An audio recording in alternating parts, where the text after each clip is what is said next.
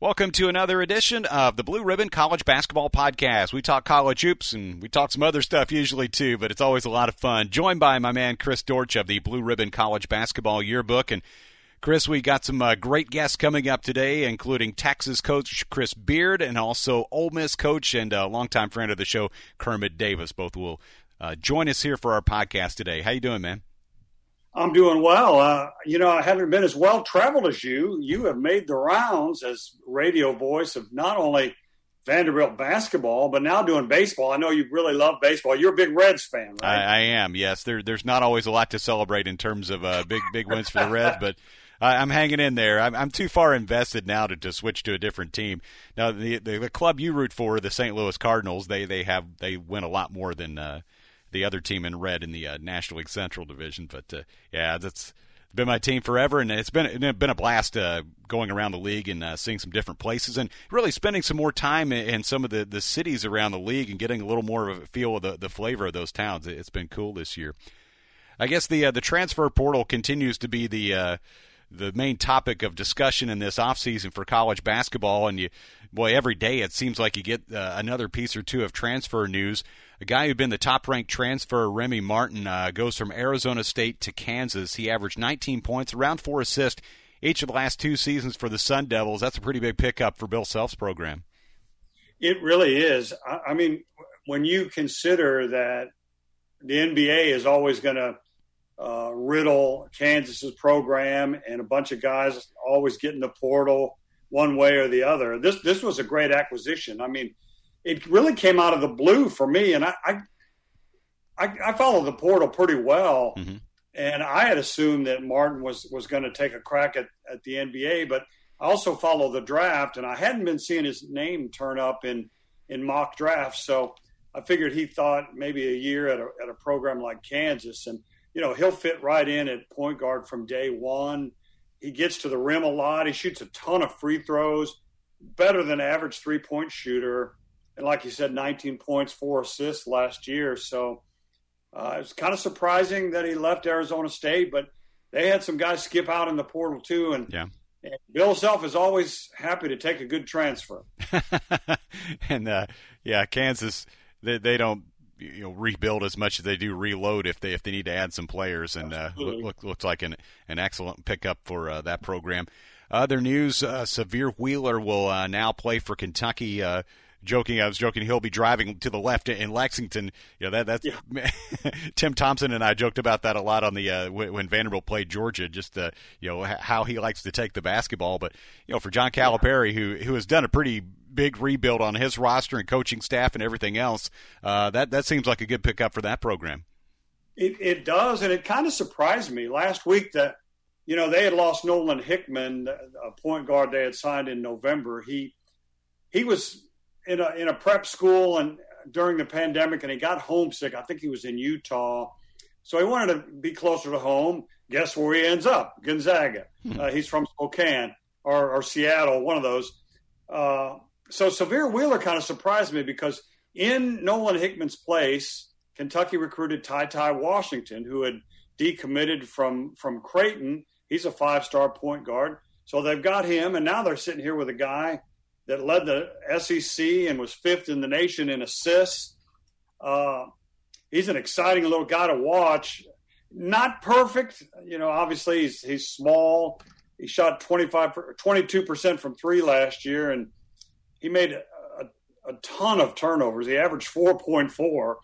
Uh, that'll drive Cal nuts. So uh, he might have to uh, tame his act a little bit. But I'll tell you, with with Washington and Wheeler, uh, what was a hole two weeks ago is, is a yeah. strength for Kentucky now. And I, I wrote this the other day. I, I think Kentucky fans can can jump back off the bridges and the rooftops they were going to leap off of. The program is back, uh, and they're not done. Uh, there, there's some other guys in in the portal. Uh, Abdul Ado from Mississippi State got in the portal. Hmm. That surprised me because you know, he really loved it down there, and, and he and Coach Holland got along. And, uh, you know, I guess he decided he didn't want to take a crack at the NBA and maybe wants to see a, uh, another part of the world. And there are several programs that could use a rim protector rebounder like a Deuce. So I wouldn't be surprised if Kentucky, maybe Texas, maybe even Tennessee, because uh, he went to high school in, in Chattanooga, uh, maybe try to get involved with him uh, just to have another rim protector. You cannot have too many rim protectors. This was what Rick Barnes told me after last year. Uh, obviously, they had Yves Pons, but mm-hmm. he's more of a weak side kind of guy that, that can run you down or come from the weak side and block. They didn't have anybody that could just stand there and intimidate. Uh, and, and that's kind of what Ado does, doesn't he? I mean, he's kind of that big body, big body that takes up space. Boards too, and yeah, he'd gotten to be a better shooter. I'm surprised he left, but you know, again, uh, transfers. Mississippi State got Garrison Book, Brooks from from uh, North Carolina and DJ Jeffries from Memphis, so their front line is is okay. So I guess Abdul said uh, Ado says uh, adieu. I had to do that. Sorry. Oh man. when uh, when uh, Dort starts speaking French on our show, that that's what uh, that's what it really takes goes to a different level. so well, adieu, adieu. Right, yeah, I do, yeah. Uh, au revoir to our, our, discussion about the transfer portal. Uh, uh unless you have some more, uh, anything else has really stood out to you uh, about what's going on just in the last couple weeks since we did our last show? Well, you know the we, we had talked about rule changes, and then at the time the rule committee was meeting, mm-hmm. and since our last show, that they made some recommendations, and you know, you and I have, have, talked about them. I think flopping is a technical. You can probably book that, uh, and experimenting with with six fouls in the NIT uh, is going to happen. Uh, I'm still not sure what I think about six fouls or, or how they would implement that, but uh, I don't know. What do you think, man? Um, I, I, like flopping as a technical. I think way too much of that stuff goes on. I hate p- seeing players get cheap offensive fouls because some dude barely got touched and hit the deck and they blow the whistle. Um, Agree. I, I, again, I just think too much of that cheap stuff gets called, so I, would be okay with flopping as a technical. You know, there there is the gray area because that's so much of a judgment call to try to decide, you know, whether it was a flop or whether it was legit. Um, yeah. As far as the six fouls, I, I go back and forth on that. Um, Me too. It's funny. I, I asked um, I asked a coach, and it's been a few years ago. I, I asked a couple coaches about that. I said, "Hey, do you think you think six fouls would lead to to better play and keeping star players in the game, or would it just lead to more fouls?" And the answer I got was basically it would just lead to more fouls. So if that's going to be the case, then I don't know if I like it or not. The thing I always hate is you start a game, you're all fired up about watching these great players play, and immediately somebody gets two quick fouls. Maybe they get a cheap one, or maybe you know maybe they get called where somebody flops. So they get two fouls five minutes into the game. That guy's out for the rest of the first half, and you don't see him again until after halftime. You know, maybe if you had that extra foul, it, it would change that. They're they're talking about all these hybrid plans where you know some of it resets after halftime, or you, you get three in each half, or you know however they're going to do it. And um, you know, talk about playing quarters like every other, really everybody except for men's basketball these days plays quarters where you, you get five fouls per quarter and then it's two shots after the fifth foul and there's no such thing as one and one. That part to me I don't like because I think the one and one, especially late in, late in the game where there's that pressure to make that first free throw, yeah. To me, that's a big part of college basketball, and, and, a part that I really like and, and, think you know makes the game unique and special. Uh, I would not like to see that go away. Um, the, also talking about technology on the benches, you know, coaches having access to you know stats and replays and video. I don't see anything at all wrong with that. I mean, this in, this is 2021. I think that's perfectly fine. Yeah, it, it was interesting to kind of see uh, what what the proposed rule changes were and the direction they took with them. You know, when they did all that a couple weeks ago.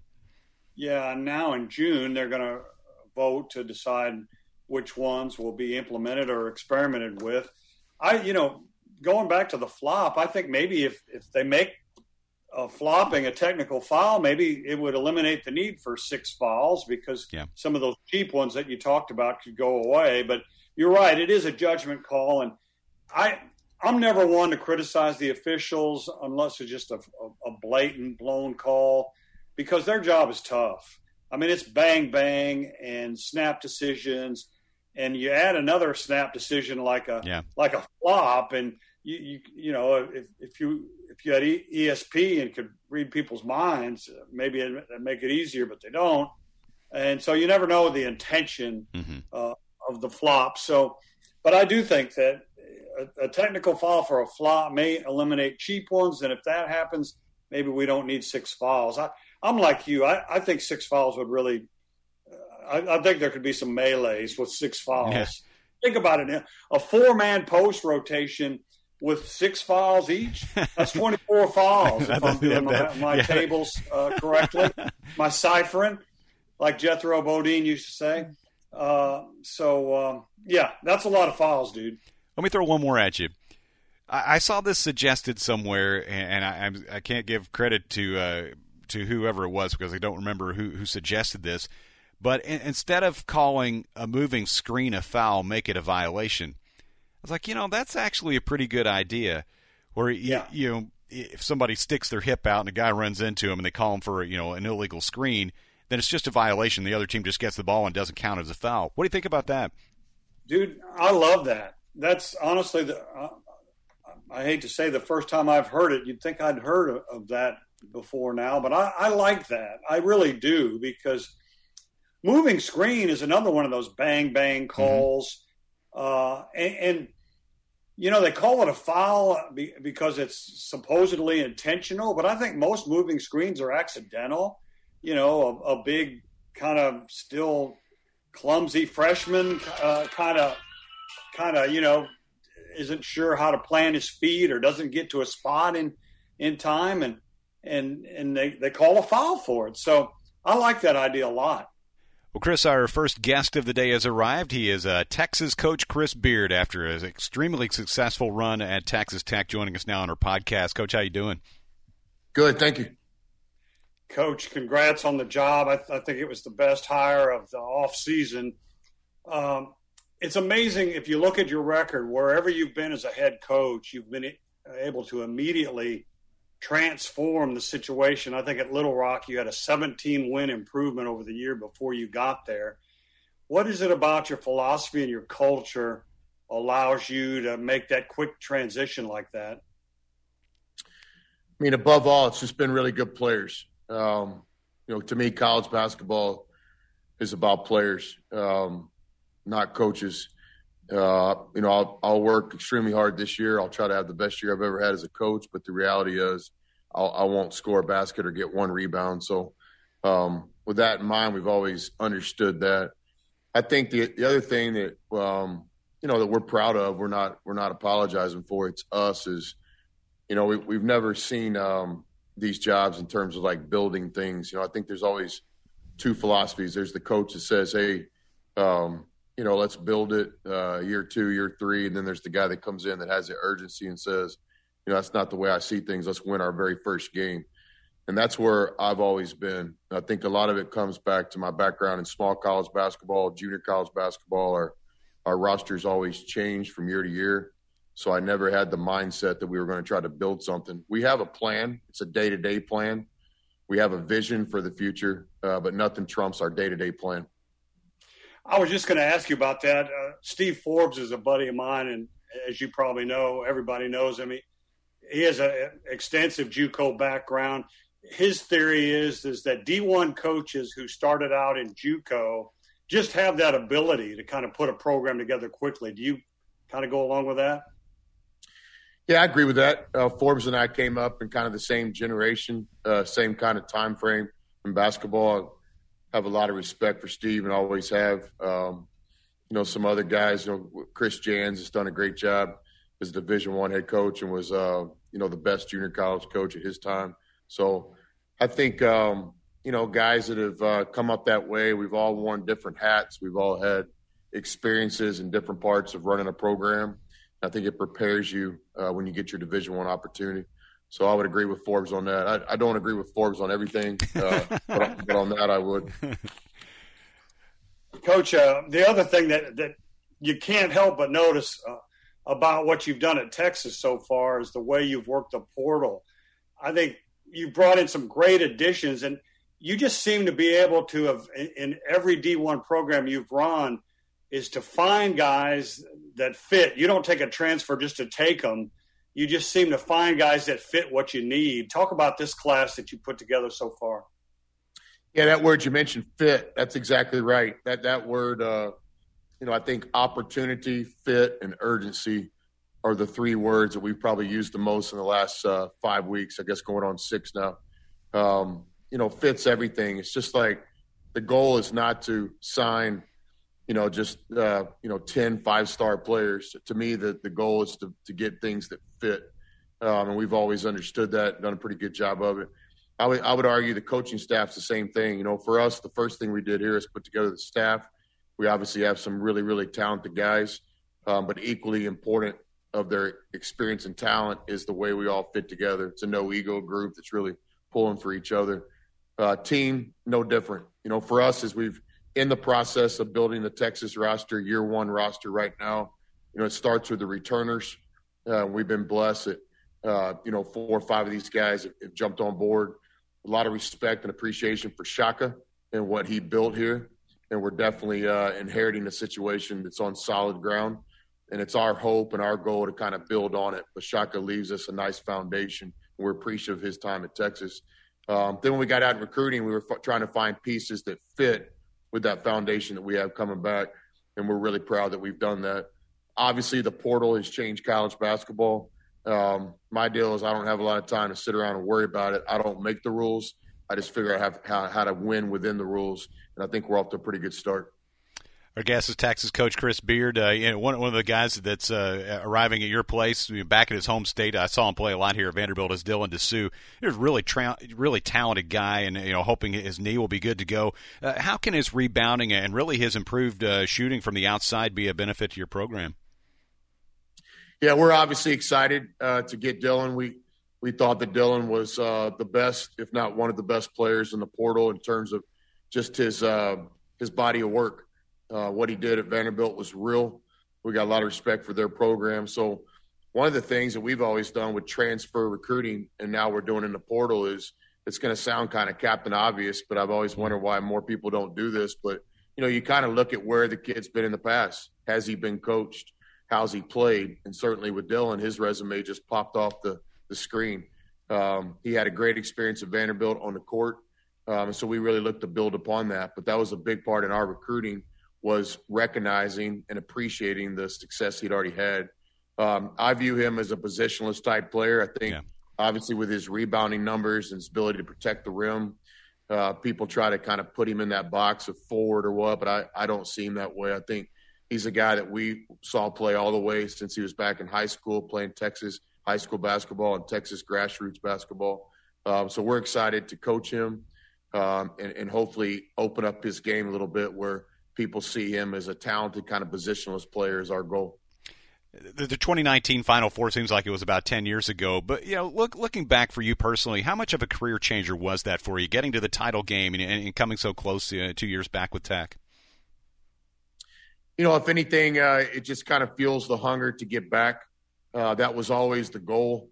You know, I've spent my whole, uh, really my whole life, certainly my whole adult life, um, going to the Final Fours and uh, being at those practices and, and um, visualizing what it'd be like one day when we made it.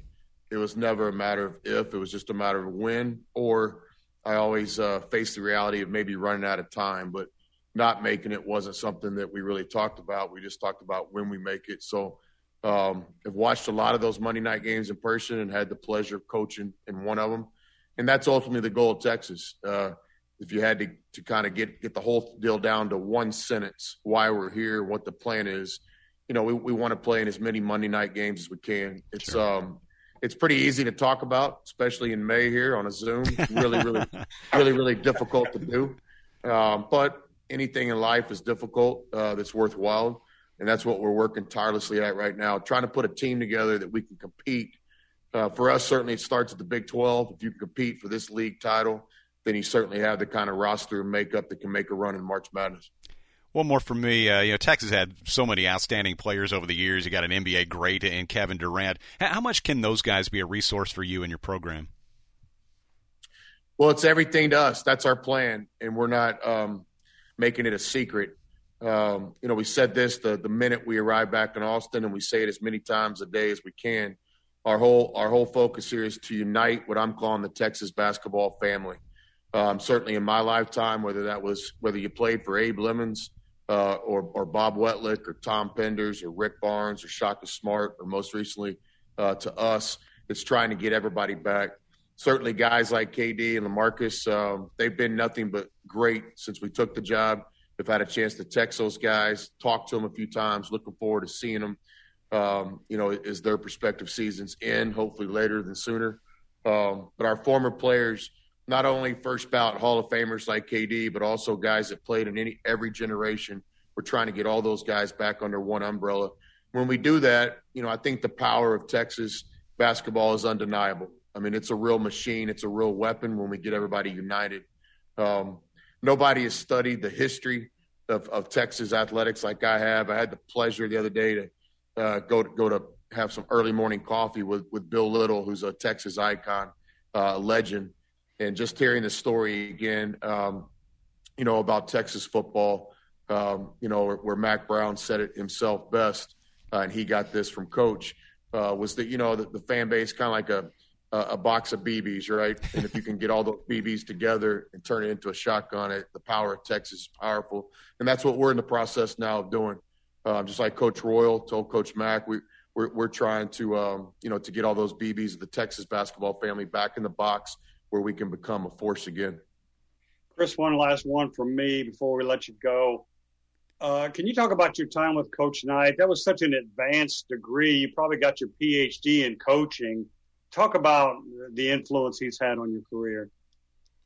Oh, it was a game changer, no doubt. Um, and whenever I talk about Coach Knight, I, I, also talk about Pat in the same breath. You know, I had um, just just the opportunity to work with both of those guys uh, for for many years was really you know one of, if not the the break in my career. You know, I, am a big believer that opportunity uh, knocks for every one of us, no matter what we choose to do in this life. It's just up to up to each of us to hear the opportunity um, and open the door. And certainly, when I had the chance to work with Coach Knight and Pat, it was something that didn't take me long to consider. You know, I think I was in my car heading to see Coach. Uh, you know, 30 seconds after the invitation was uh, mm-hmm. presented to me. So learned so much from Coach. Um, I think at the top of the list was just the idea of preparation. Um, Coach said this many times, and every time he said it, I would kind of perk up and listen. Uh, I never had to take a note on this one because it was just ingrained in my mind. But you know, Coach would always say that there's nobody out there that doesn't want to win. You know, there's no coach, no player, no manager, no graduate assistant, no red shirt, uh, maybe no no administrator that just doesn't want to win. Uh, but what separates the elite from from the third and fourth place guys is who wants to prepare to win. Yeah. You know, who wants who wants to talk about that. So I think with us, and, and again today, we've already had a coaches meeting this morning here in Austin, and, and, and the theme was, you know, preparing to win. You know, we're, we're looking at some of our upcoming official visits and preparing to win those weekends. We're looking at some of our early June practices coming up, already planning those. But I think at the top of the list of things I learned from Coach Knight and Pat it was this idea of uh, preparing to win. Chris, thanks so much for the time. Really appreciate it this morning, and all the best to you as you get going there at Texas. Thank you very much, guys. Appreciate it. All Thanks, right. Coach. Have a good day. That was Texas coach Chris Beard back in Austin and uh, getting things rolling with that Texas program. And sounds like that coaching staff just has great chemistry and uh, off to a good start, and certainly off to a good start in terms of the uh, the transfer portal and some of the guys they've been able to pick up. Timmy Allen and Christian Bishop. We talked a little about Dylan Disu as well. So uh, putting together a pretty nice roster there with some guys coming back, and uh, I know he's pretty excited about uh, wearing the burnt orange in Austin, Texas. Yeah, that's his alma mater, and it, to me, it was a no-brainer hire of, of, the off season. Maybe one of the best hires in, in the off season in the last decade. He's just a go-getter.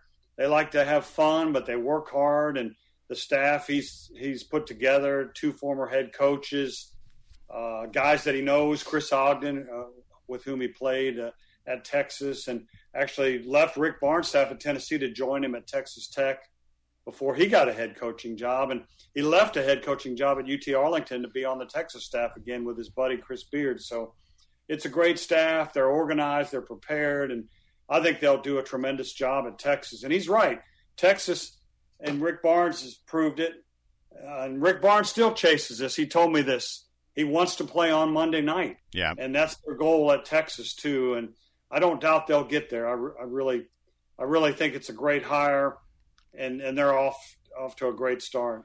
Yeah, I've thought for years that that was a program that could win big if you just had the, the right person and, and the right staff, and, and because they've had tons yeah. of great players, but they just never have. You know, they they made a Final Four run back. Uh, it's probably been more than 15 years ago, but uh, you, you look for look forward to get back again. That Shaka. Yeah, I would have thought Shock would have been a huge success there. In you know, in, in doing some exit interviews with some of his former assistants, they just ultimately, although Shaka thought it was a a great fit and a great place to be. It, it turned out that maybe it wasn't such a great fit, and yeah. maybe they had to recruit some players uh, just because they were at Texas that maybe didn't fit, you know, five star guys and so forth. And everybody I talk to thinks that he'll he'll be himself again once he gets to Marquette. There's no football there, and it's in a basketball centric league, and he'll be able to recruit guys with chips on their shoulder, and I think he'll be back to his old self.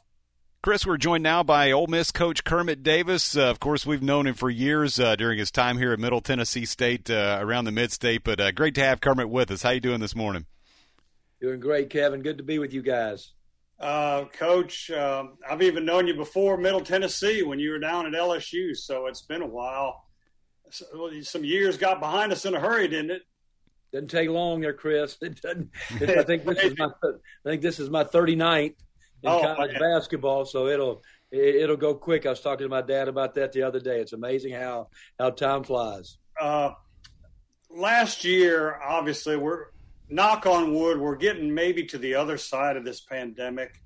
How nuts was it for you? I know you actually got the the virus, didn't you? How crazy was it to run a program and with everybody, all your players and support personnel? It must have been nuts yeah, you know, you, you, your hats off. Everybody said it to to your players. You know how hard they played and how well they try to prepare. Hats off to our trainers and medical staffs all across the country. And I've said it before. I mean, really, Commissioner Sankey kind of saved college athletics by getting football going when everybody didn't want to do it, and and he did it in a safe manner. And so it's great that we just we got a season in. But yeah, I mean, uh, we're rocking along, doing really good. Loved our team and November 17th, I've got I got diagnosed with COVID, and we tried to practice for a couple more days without me, and then the whole team it just went through a bunch of our guys. So we shut down. So I mean, we didn't do. I wasn't with the team from November 17th to December 7th. That's a long time during that period of time trying to get your team right. Practice three days and just started playing, and so we beat some teams we were supposed to, Chris, and and but but some of those really tough games we lost some early, and then you know what? we kind of just stayed COVID free after that, maybe for one, except for one player. And then our team got its footing and started playing great down the stretch. And you know what? A couple other teams got it and struggled. So uh, it was it was an interesting year, but we all learned a lot from it.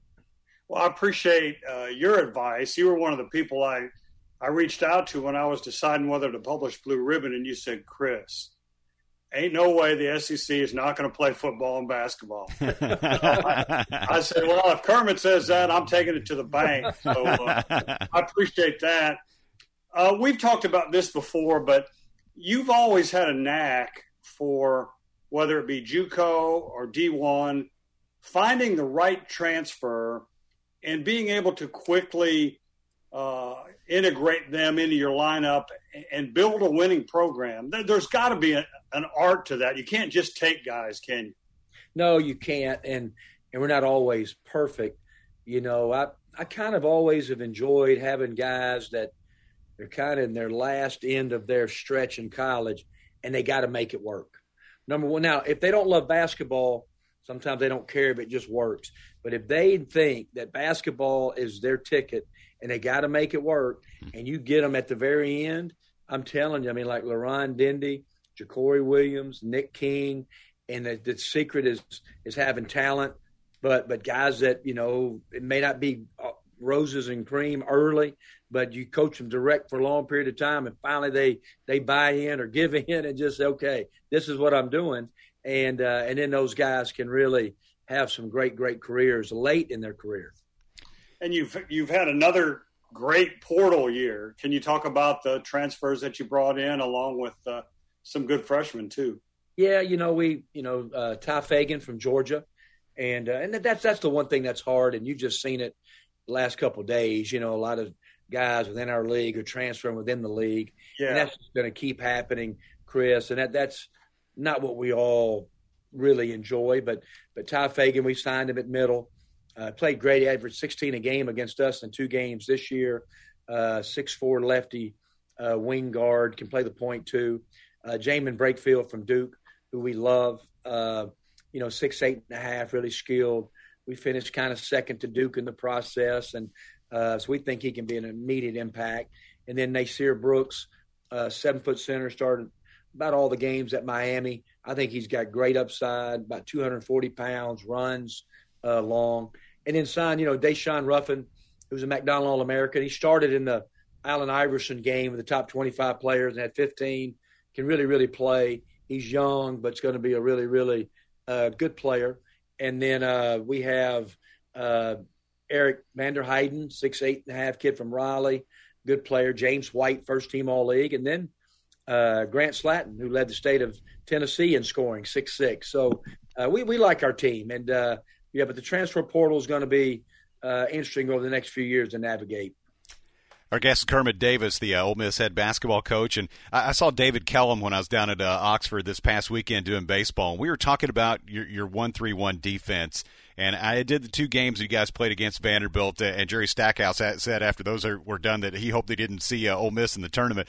But uh, did did you find that, that you got that defense to, to work more like you wanted it to uh, as the season went along this past year? Yeah, you know, I think that obviously you know, we have to be very active at the top uh, of the zone. And it was the best it's been since we've been at Ole Miss. We've had some good spots for it. You know, our defense man to man wasn't what we needed it to be, uh, Kevin. And and so really we played the most zone of anybody in our league. And really our one three one back to this two three zone was probably for power fives the most effective zone defense or top two in college basketball by points per possession. Mm-hmm. And uh, and so that that really allowed us. It got us competitive and, and, just helped us win games, much like it did at at Middle Tennessee when we kind of played, you know, up a level in competition. Yeah, how hard is it though to, to defend those corners, especially when you, you stretch it way out and, and play it closer to midcourt like you like to do?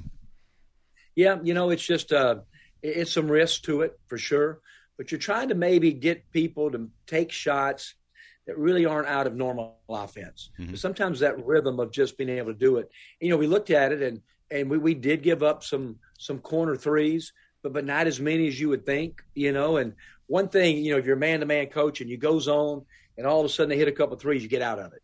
Well, you can play man to man all game and they can make six out of nine, but you guys, you got to do this better, got to do that better. We've learned to have some patience with the zone and stay with it and stay with it. And the biggest thing is just disrupting rhythm and there's such you know some really really good offensive coaches in our league and and obviously good offensive players. So so it's helped us but you're going to give up a few things. And sure. sometimes Kevin you you think this defense is going to work and it just doesn't. It just doesn't. The team will just kind of pick it apart and then sometimes you can go back with the second half and it hits them just right. So it's just great for us just to have kind of in our back pocket all the time one of the things we wanted to ask you about uh, were rule changes. You know, uh, flopping could be a technical, experimenting with six fouls in the NIT. Uh, you know, allowing for technology to be used on the bench. Maybe some changes in, in timeouts and in the shot clock display. Also, what, which ones of those do you like, and which ones do you, do you kind of have some questions about? You know, uh, I don't know the flopping thing. It's you know there you saw some of the you know the, the get up and and to do the flop. I, uh, I, I guess that's good. It, it doesn't make a I don't know. I guess I have really a big opinion on that one. I'm for the six fouls. You know, I like that. I, I, don't want the game to get slowed up. Yeah. You know, but but but I do. I like the resetting the fouls. You know, to five. You know, I mean, I, am for quarters. I, I, like the quarters in basketball because I enjoy watching the women with the quarters and the fouls reset. So I, I would be for that. You know, but but I think everybody wants to watch the best players play and let them, you know, determine the outcome of the game and so I, am a proponent of of six fouls. Coach, uh, it's amazing how if you look in the recruiting rankings, you know, eight to ten SEC teams are in the top twenty-five to thirty. Uh, ESPN and CBS rank uh, transfer class rankings. Again, the SEC uh, is is in all those highly ranked. Uh, the league's going to be I mean, it's been tough since you've been back in it, but man, it, it seems like it's going to be loaded. I think it's. I mean, I, I don't say this because I coach in it, and I didn't think we were the best league last year, but I think we'll be the best league in college basketball this year, based on players coming back, uh, the transfer portal, high school guys, where everybody's recruited. Uh, just last year, it just seemed like the SEC they had six teams and nobody else could get any traction. Yeah. You know, for some reason, I don't know what it was. It was just like we couldn't really get traction nationally. They gave like if the Big Ten, if there were some upsets in the Big Ten, all they'd talk about, God, how balanced the league is. And then all of a sudden, we've talked about it. I mean, Kansas goes to Tennessee and gets beat 20. Florida goes to West Virginia and wins. And then two nights later, we beat Tennessee. South Carolina goes to Florida, and nothing was said about it. You know, that happened in the Big Ten. Oh, boy, the league is unbelievable, top to bottom. Look at Rutgers can go there and win. And, you know, so I just, I don't know. Maybe I always think the analogy is when Kentucky's down, people nationally don't give our league credit. They just don't. And, uh, you know, and so I think obviously Kentucky will be much improved this year. And I hope we're a league that now we're looking at getting nine or 10 teams in. One more before we let you go. Uh, looking at your, your background there, you have the pavilion behind you, and uh, I kind of took a lap around and, and checked it out from the outside. Uh, looking forward to seeing some, some games there maybe down the road. But you know, how, how do you think having that building is has really changed? Maybe in some ways how your program is perceived. Uh, you know, maybe in a different way. Yeah, you know, uh, this pavilion is uh, it's an unbelievable facility, and I really mean it. Uh, it's in the top five or six in college basketball. It's not the biggest, but you know what? Ole Miss doesn't need the biggest. It's a little under ten thousand, but premium seating is set up just like the NBA. Kevin, I mean, three different sets mm-hmm. of you know where your boosters are right there, and it's all the amenities. Uh, the students sit right on the floor. Thirteen hundred of the best seats. Uh, it is. It's just a fabulous place to come watch a game. Uh, and I think you're seeing football and basketball arenas being built just like this very seldom do you build a thing and you go like, gosh, I think they really got it all right. There's not, you know, you can look mm-hmm. at different things. Yeah. Wish we'd have done that. They really didn't miss a trick. They got it all right. And so we bring a kid into this place right here. I mean, it's as good as anywhere in college basketball, and our atmosphere is great. So, yep, it's a it's a game changer for Ole Miss for sure. Well, Kermit, we'll let you roll. Uh, thank you so much for the time. Great to catch up with you, and uh, hopefully see you again down the road. All right. Thanks, Kevin. Thanks, Chris. That was Ole Miss coach Kermit Davis joining us here on our podcast. And uh, Chris, uh, I mentioned I just got back from Oxford. I was down there for baseball. I did Vanderbilt series Friday, Saturday, and Sunday, and uh, just a, a, you know a really pretty little college town. I'd never spent a whole lot of time there. I've been in and out for football a few times, but got to really be there for a few days and walk around the campus and walk around the town. It, it's really a neat spot.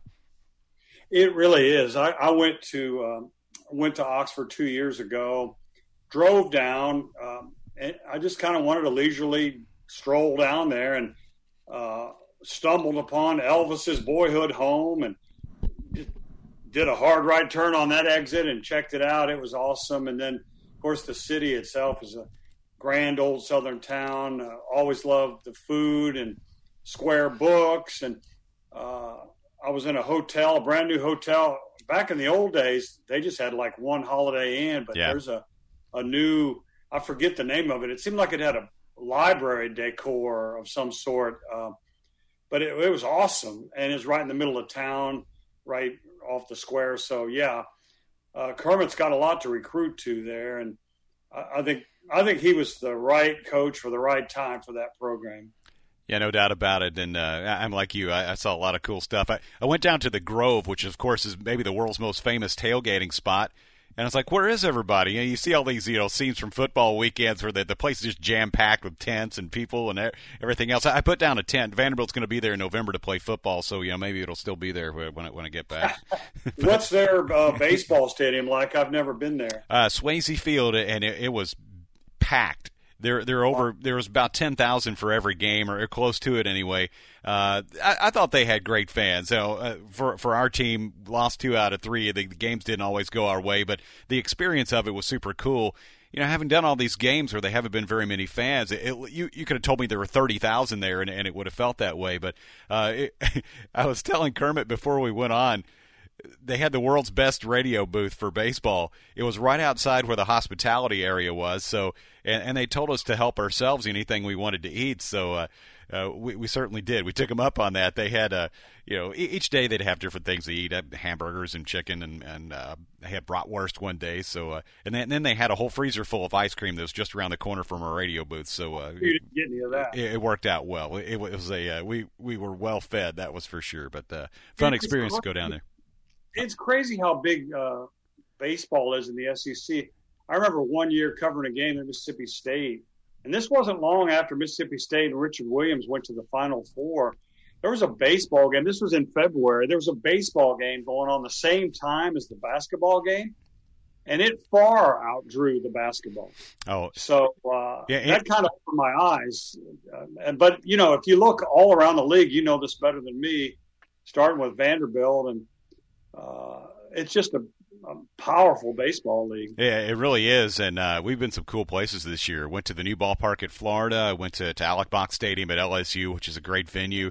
Uh, went to Tennessee. It was cranked up over there. They're having a great season. Uh, went to Missouri. I'm trying to think what was maybe the other one we went to, but you know the the one you mentioned, Mississippi State. Ole Miss and Mississippi State both have great facilities. Mississippi State basically rebuilt their stadium uh, a few years back, and it's probably as nice as anything in college baseball. So, yeah, the uh, the ba- we we talk about the basketball in, in the SEC a lot. The baseball in this league is excellent too. So, yeah, it was a, a fun weekend to uh, experience Oxford. I wish we could have won a, another game or two, but that that was that was okay. Uh, Chris, uh, always fun to do the podcast with you, and uh, of course we will catch up soon. Uh, keeping an eye on the transfer portal and everything else. So, uh, always great, man. All right, look forward to it, buddy. He's Chris Dortch. I'm Kevin Ingram. That is the Blue Ribbon College Basketball Podcast. We will talk to you next time.